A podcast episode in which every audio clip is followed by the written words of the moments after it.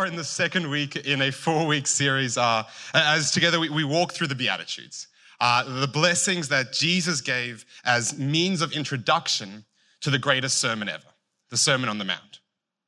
And, and look, I can't promise that tonight's message is going to live up to that standard. Uh, in fact, I can guarantee that it won't. And thank you that no one amened at that one.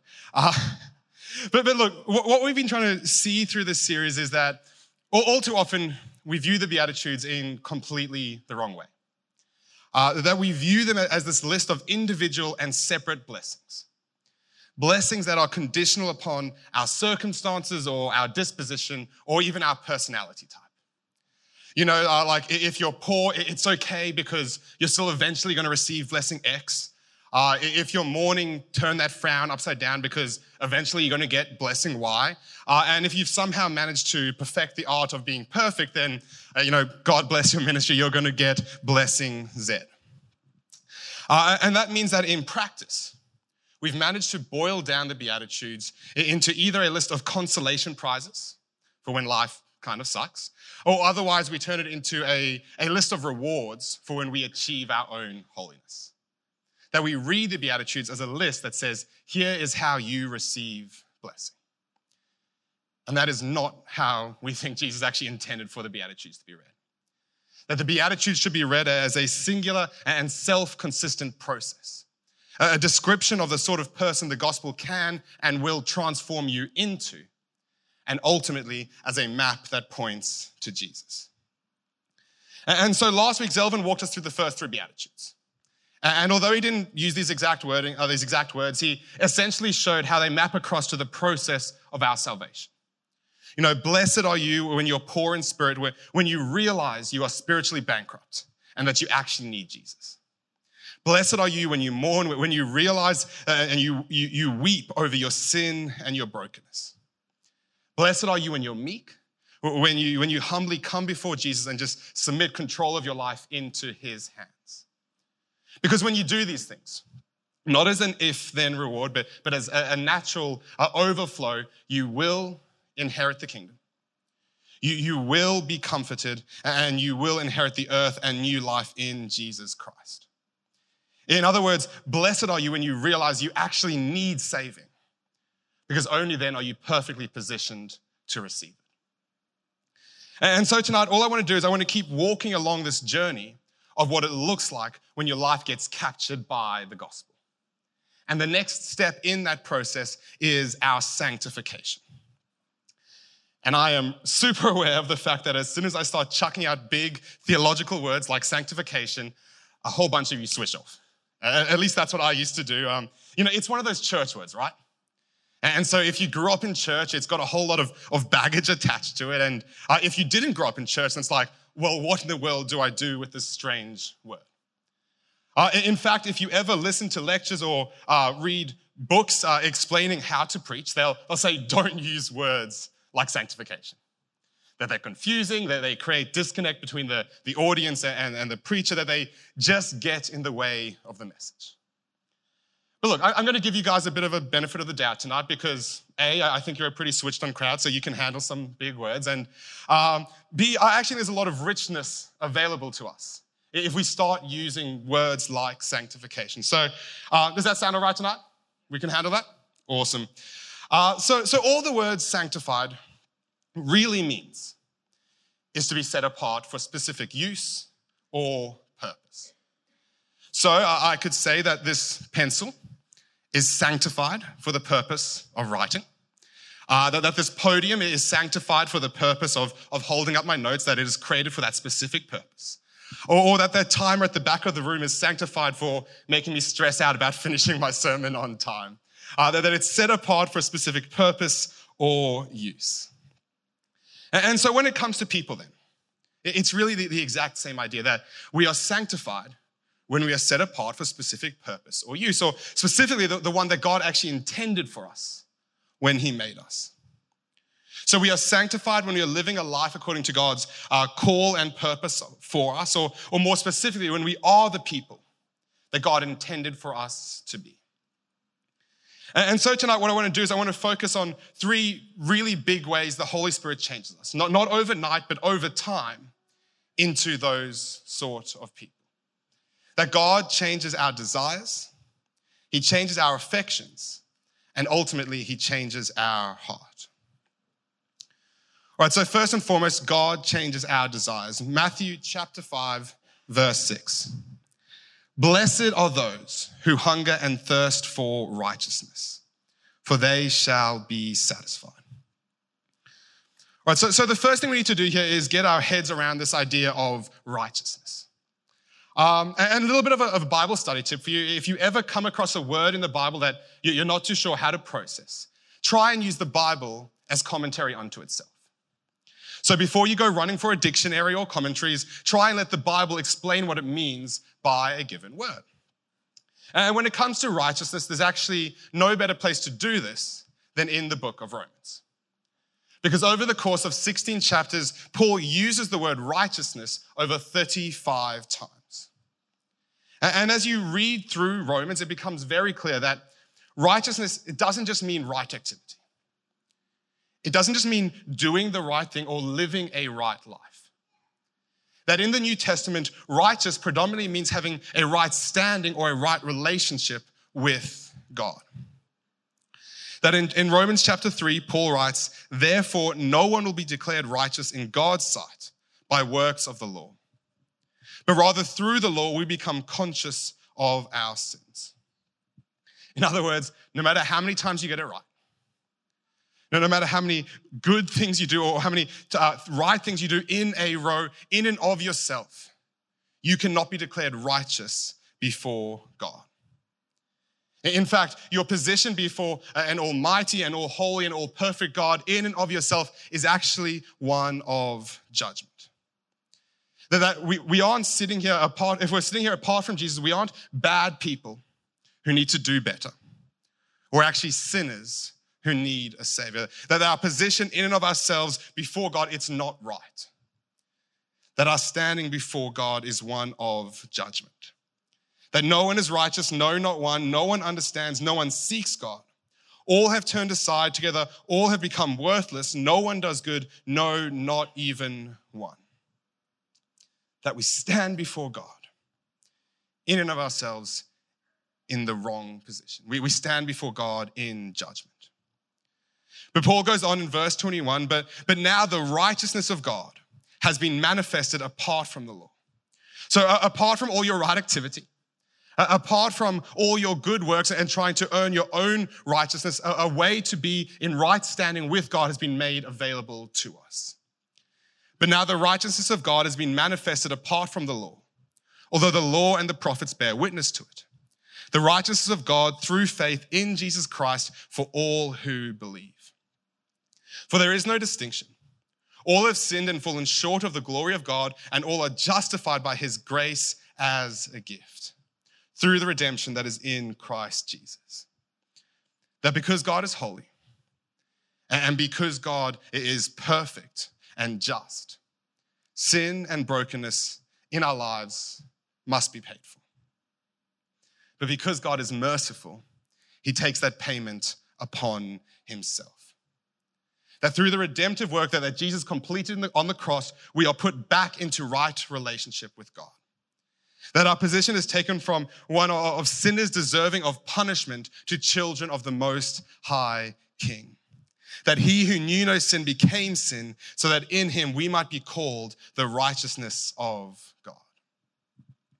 And blessed are you when you hunger and thirst for that Blessed are you when you hunger and thirst for the manifest righteousness of Christ in your life.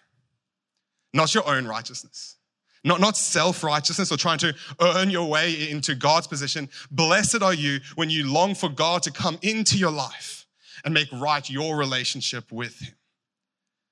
Blessed are you when you crave it, when you long for it. When you are like a man who is starving and all you can think about is God and having Him in your life. Blessed are you when God changes your desires so that you long for Him and Him alone. And again, we need to look at these beatitudes as a uh, as a complete process, right? It's, it's this, in, is this isn't a single individual blessing. And so what happens is, is you recognize that you need Jesus. You weep over your brokenness, and then eventually you just you give control of your life into his hands. And after you do that, well, what happens is, is Jesus gives you the Holy Spirit. And that Holy Spirit comes into your life and he transforms you from the inside out. He changes your desires, he changes your affections, he, he changes the things you want and the things you don't want, such that you become the sort of person who longs for that sort of relationship with God.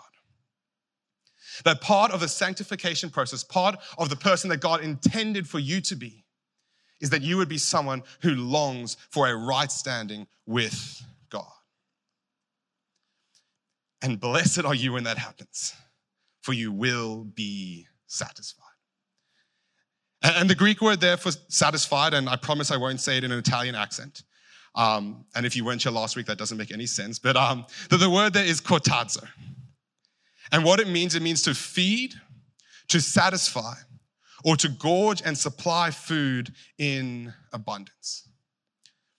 That as your appetites and desires are changed, they will be satisfied in greater and greater extents through and in God. The best way I could think of explaining it is um, it's like when you eat on Christmas Day, right? And stick with me, this will make sense, I promise. Um, you, you got a massive lunch, right? You've got the turkey, you've got the ham, you've got uh, a chicken, there's sausages, there's bacon, uh, a potato bacon, a whole bunch of salads that no one's to eat. Um, and you do two, maybe three rounds of that, all for the glory of baby Jesus. And um, uh, after that dessert comes out, and you do another round or two of that, and, and by the end of it, you are just stuffed, right? You've gone and changed into the comfy pants, the, the ones with a really loose elastic. You're, um, you're, you're sitting on the couch and you're just baking in that food coma. And you're like, I have been satisfied. I have eaten to my heart's desire and I could never eat again. And yet, by four in the afternoon, uh, you're, you're back in the fridge and you've got a, a, a, turkey drumstick in one hand and you're, you're yelling over the door if anyone else wants a ham sandwich while you're making one. Uh, that, that as God changes your desires, as you hunger more and more for God's righteousness, that then God will come into your life and that hunger will be met and satisfied in greater and greater and greater measures. That God provides himself in abundance. And so when we seek after him, when we hunger and thirst for him, we will be satisfied.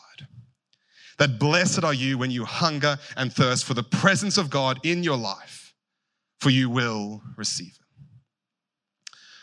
All right, we've made it through one verse, and that timer is still ticking down. So you guys need to listen way faster, or we're never going to finish this message. Um, verse 7 Blessed are the merciful, for they shall receive mercy. And look, again, I am so glad this isn't a conditional blessing, right? Because the way I would read this by myself is um, blessed are those whose natural inclination is towards showing mercy, for they will receive God's mercy. And if that's how you're supposed to read it, then I'm kind of stuffed. Because uh, if there's a spectrum with sort of mercy on one end and justice on the other, uh, I sort of fall more on the, on the justice side of things than the mercy.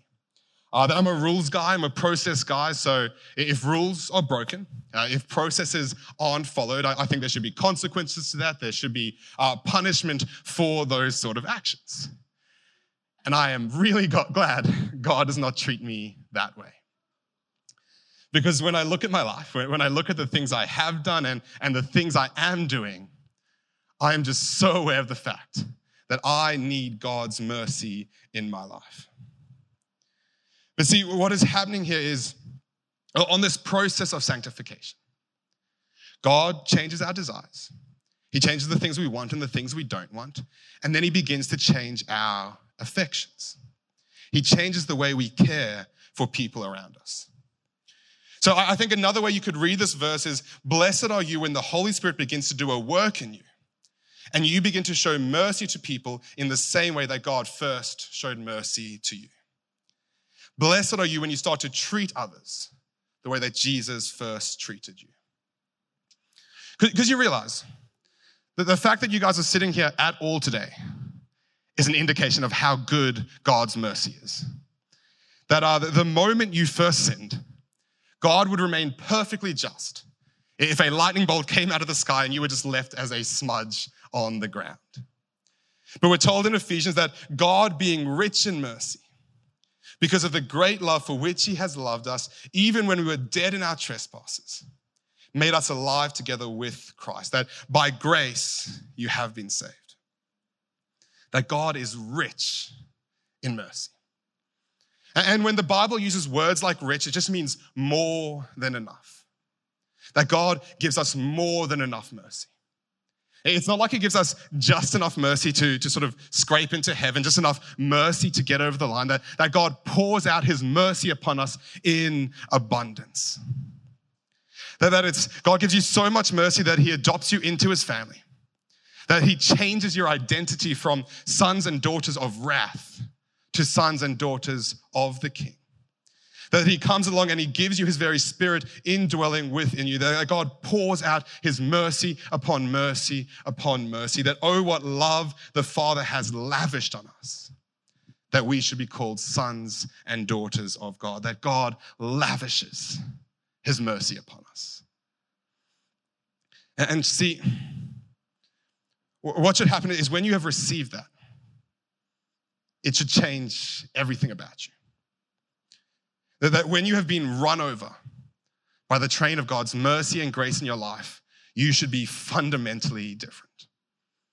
Like, imagine for a second if I was late to the service tonight. So, you know, the, uh, the, the, band is playing and everyone's looking around wondering where I am. And uh, as the announcement video is playing, I sort of come sprinting down the aisle and I jump up on the stage just as the video is finishing. And then I do my message, and after the service, Zelvin would come up to me and be like, he'd give me a bit of a talking to. Uh, and then after that, he'd say, Okay, Liam, what's your excuse? Why were you late? And imagine if I turned to him and said, Zelvin, the reason I was late is because I was hit by a train. That, you know, I was on my way to church and I was crossing a railroad crossing, and all of a sudden, my car stopped. And as I was sitting there trying to work out why nothing was going, uh, a train came out of nowhere and it smashed the side of my car. And then, you know, I was flung out the windscreen and I was rolling down the road. And as I was crawling away from the burning wreck of my car, it exploded and there was fire and it was hot. And, and I got hit by a train, Zelvin. That's why I was late. You know what Zelvin would, would say to that? exactly. He, he would turn to me and he would say, Liam, you're lying because you don't look like the sort of person who's been hit by a train. Liam, if you had been hit by a train, you would look different. Liam, you would be acting differently. Liam, you would walk differently. That you wouldn't have come running down the aisle, you wouldn't have jumped up on the stage, you would have come in limping and bleeding. That there would be something so fundamentally different about you and no one could argue with it, no one could deny it because it would be so evident in all that you are that you had been hit by a train. Church, that is what it should look like when you have been run over by God's mercy and grace in your life. That you should walk differently, you should talk differently. You should act differently. There should be something so fundamentally different about you that no one could argue with or deny with because you have been so fundamentally changed by God's mercy in your life. So blessed are you when having received God's mercy, you begin to show that same mercy on those around you. Blessed are you when someone cuts you off in traffic. Instead of swearing and hating at them, you respond in love and you pray for them. Blessed are you when that work colleague uh, talks about you behind your back and ruins your reputation, and yet you still respond in love to them. Blessed are you, church, when you love your enemies, because Christ first loved you. See, someone far smarter than me, and I think long dead, I apologize, I couldn't actually find the reference for this quote, but um, they said the greatest indication of whether or not someone is truly a Christian is whether or not they unconsciously respond to their enemies in love. See, church, forgiven people forgive people. If you have received God's mercy in your life, you cannot help but pour it out on those around you. And I'm going to be super blunt here because it's what Jesus did. So I'm just the messenger. Don't shoot me. Uh, but if there are people in your life that you are aware of right now that you, are, you, you need to forgive, then you should stop listening to this sermon and you should go and deal with that right now. That, that Jesus said, uh, if you are coming to the altar to present a sacrifice, in other words, you're coming to give your tithes and your offering, or you're coming to serve at church, and you realize that you have an argument against your brother. You, you should go away, you should leave your, your sacrifice at the altar, and you should go and resolve that. So, if tonight, if you are sitting here and there is someone on your heart that you are thinking of, that you are aware that you, you are holding unforgiveness against them, then I give you full permission to stop listening to me speak, to get out your phone and to text them and start to, to resolve that conflict. Or, or even better, I give you full permission to, to leave the hall, to make that phone call, and to start that process of reconciliation. Because, church, if there is one thing that Christians should be known for, is that we should be people who forgive people. That while we were still sinners, Christ died for us. And if we have been forgiven so much, how can we do anything but forgive those around us? So blessed are you. When having been shown mercy, you begin to show mercy to those around you. All right, finally, verse 8. Blessed are the pure in heart, for they shall see God. And look, again, of the three Beatitudes I've covered tonight, I think this one is the clearest indication that these are not circumstantial and conditional blessings. Because uh, let's do a little bit of a survey. Who wants to put their hand up tonight and say they are pure in heart? that in and of themselves, they, they only ever do the right thing, they only ever think the right thing, they, they always respond in love, that they are pure in heart and they deserve this blessing. No one? No, me neither. Um, and, I'm actually glad no one put your hand up because um, if you did, I feel like you would just be declaring how proud you were of that fact. And the Bible actually says God opposes the proud. So uh, good job, team. Uh, but, but again, what is happening here is, is Jesus is walking us through the sanctifying process. And, and so, first, the Spirit changes our desires, and then He changes our affections, and ultimately, He changes our hearts. Now, the Bible tells us that, that when we give our lives to Jesus, we, we receive the Holy Spirit and we also receive a new heart. That the core and innermost part of who we are begins to change. That Ezekiel says, I will give you a new heart and I will put a new spirit in you. I will remove from you your heart of stone and I will give you a heart of flesh.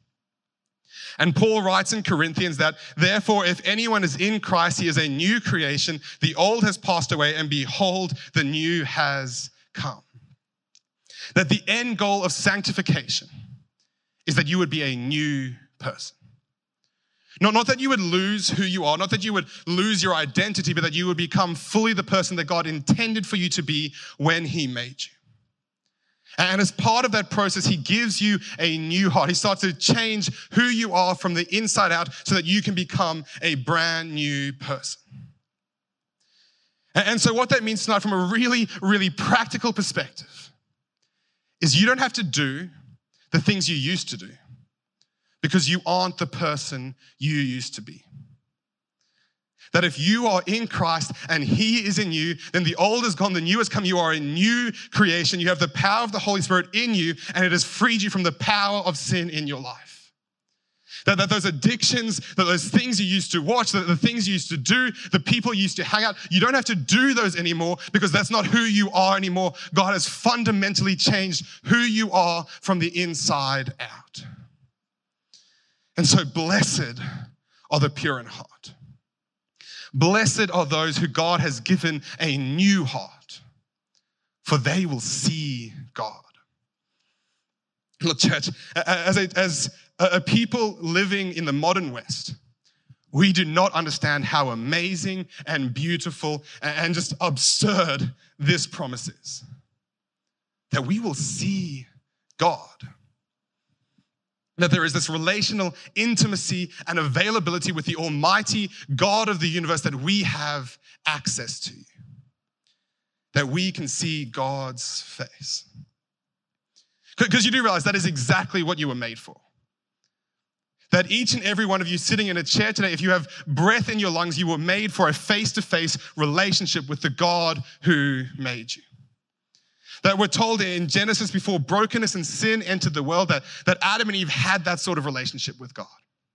That they walked with God in the cool of the day. They had a face to face, nose to nose, eyeball to eyeball relationship with the Almighty God of the universe.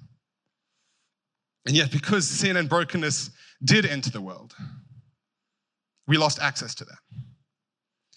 And you actually have this image of, of Adam and Eve as they're being cast at the garden that a guarding angel with a fiery sword is put in the way at the entrance to the garden so that we could come, not come back into that presence. And you fast forward a couple thousand years, and you know, you've got the Israelites with the tabernacle and eventually the temple, the, the place where God's presence is said to dwell. And what the Israelites have to do is they've got to put uh, these layers and these, these um, blockades to prevent people from getting back into that presence. That they put in the way veils and layers of curtains, and there's the inner court and the outer court, so that no one would accidentally stumble back into God's presence. Because if they did, if a sinner was to come back into the presence of God with a heart that is broken and corrupted, then God's justice would fall upon them and they would be destroyed from the inside out. And so, Throughout the biblical narrative, you have these stories of these people who just long to be back in God's presence. In fact, in, the Exodus narrative, um, Moses comes to God and he pleads with God that he could just look upon God's face. And you would think that if anyone in the Old Testament had the right to make that request, it would be Moses, right? I mean, Moses had the whole burning bush experience, and then we're told that, that he talked to God like he was his friend, uh, and, and he faithfully served God for 40 years through the wilderness, leading a whole bunch of people who just really didn't want to be led. And so Moses comes to God and is like, Look, God, can I just see your face? Can I just come fully into your presence and have this access to you that I know I was made for? And God turns to Moses and says, you cannot see my face, for man shall not see me and live. Now, God goes, No, Moses. That that's not how this works yet, because the lamb has yet to be slain for the covering of the sin. That, that Moses, that the reason there are these veils and these curtains and these guarding angels is because if you were to come into my presence, if you were to come before me as a sinner with a broken heart, then my glory and my divine judgment would come upon you and I would, it would destroy you from the inside out. And so what God does is he hides Moses in the crack of the wall. And he covers Moses' eyes and he does like a really quick drive-by. And, all Moses gets to see is the afterburners of God's glory and presence. That, that Moses could not see the face of God. He couldn't enter into God's presence because Jesus had yet to come, because Jesus had yet to die for sin. The church, that is not true of us today. See, if you have put your faith in the work and person of Jesus Christ, then you have been given a new heart. You have been given a pure heart, the very heart of Jesus. And so, what that means is you are able to come back into God's presence.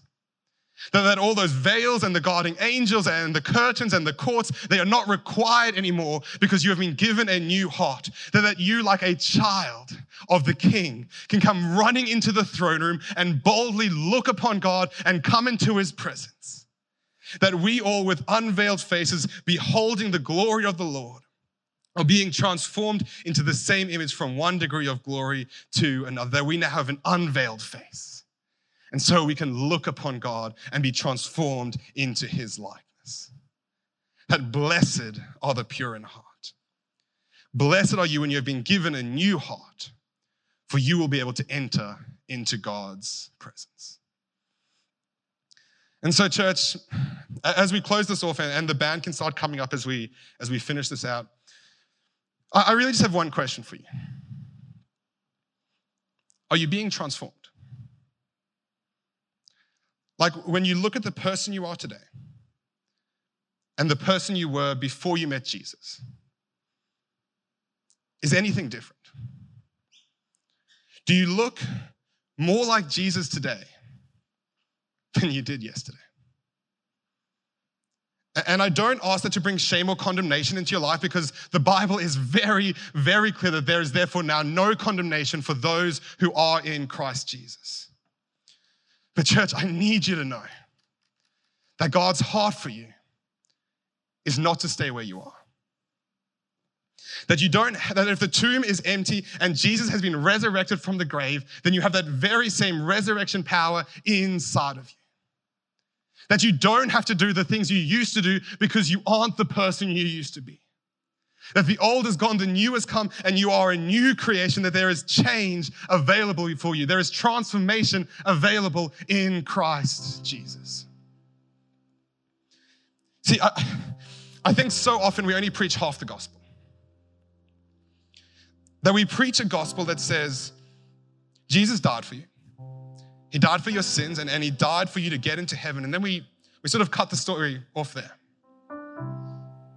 Church, that is not the full gospel. That, that yes, Jesus died for your salvation. No one, no one is arguing that, but he also died for your transformation. He died for your sanctification. That you can actually be the person that God intended for you to be. See, it's not like Jesus wiped clean your slate and then left you to fend for yourself.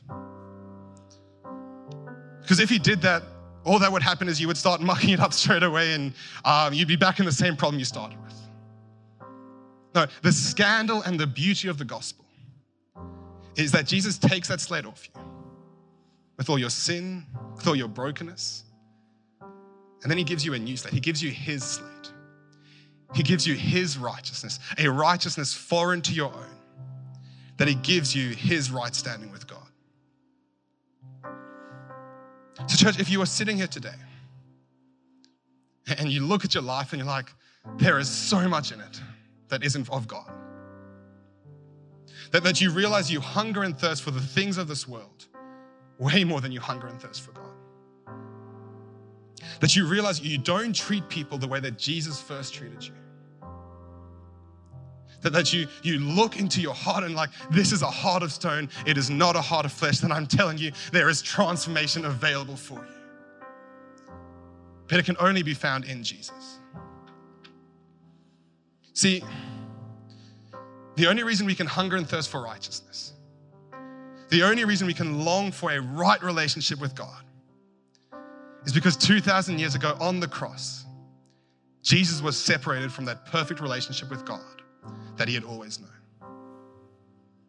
That the only reason our affections can be changed and we can begin to show mercy on those around us is because on the cross, Jesus received no mercy. The only reason we could ever say that we can see God, that we can have a relationship with God, is because on the cross, Jesus went into utter darkness and lost sight of the Father's face that Jesus cried out, My God, my God, why have you forsaken me? The church, there is transformation available for you. That Jesus is offering to come into your life and transform you from the inside out. That he who began a good work in you will carry it on to completion until the day of Christ Jesus. And so, look, if that is you tonight, if you want Jesus to come into your life and transform you from the whole, from the inside out, that, that you long for that sanctifying power in your life, I, I would just invite you to pray with me and just invite the Holy Spirit to come in and do a work in your life. So, Jesus, I thank you. I thank you that you died for our sins, that, that you died to make us clean, but you also died so that we could be transformed into your likeness. Lord, that your heart is for us to become more and more and more like you. And I just pray that, that you, Lord, you would come into our lives and you would transform us. Lord, that the chains of addiction would be broken. That the need to do the things we've always done would just be ripped away from us, Lord. That you would just take these hearts of stone and give us a heart of flesh. Lord, that we would be made more and more into your likeness. And look, if you are here tonight and you want that transformative power, but, but you don't really know Jesus, then the first step you need, to, you need to do is you need to go back to those first three Beatitudes. And you need to recognize your need for Him. And you just need to submit control of your life into His hands. And He'll give you the ultimate transformation that you'll be transformed from death into life in Jesus.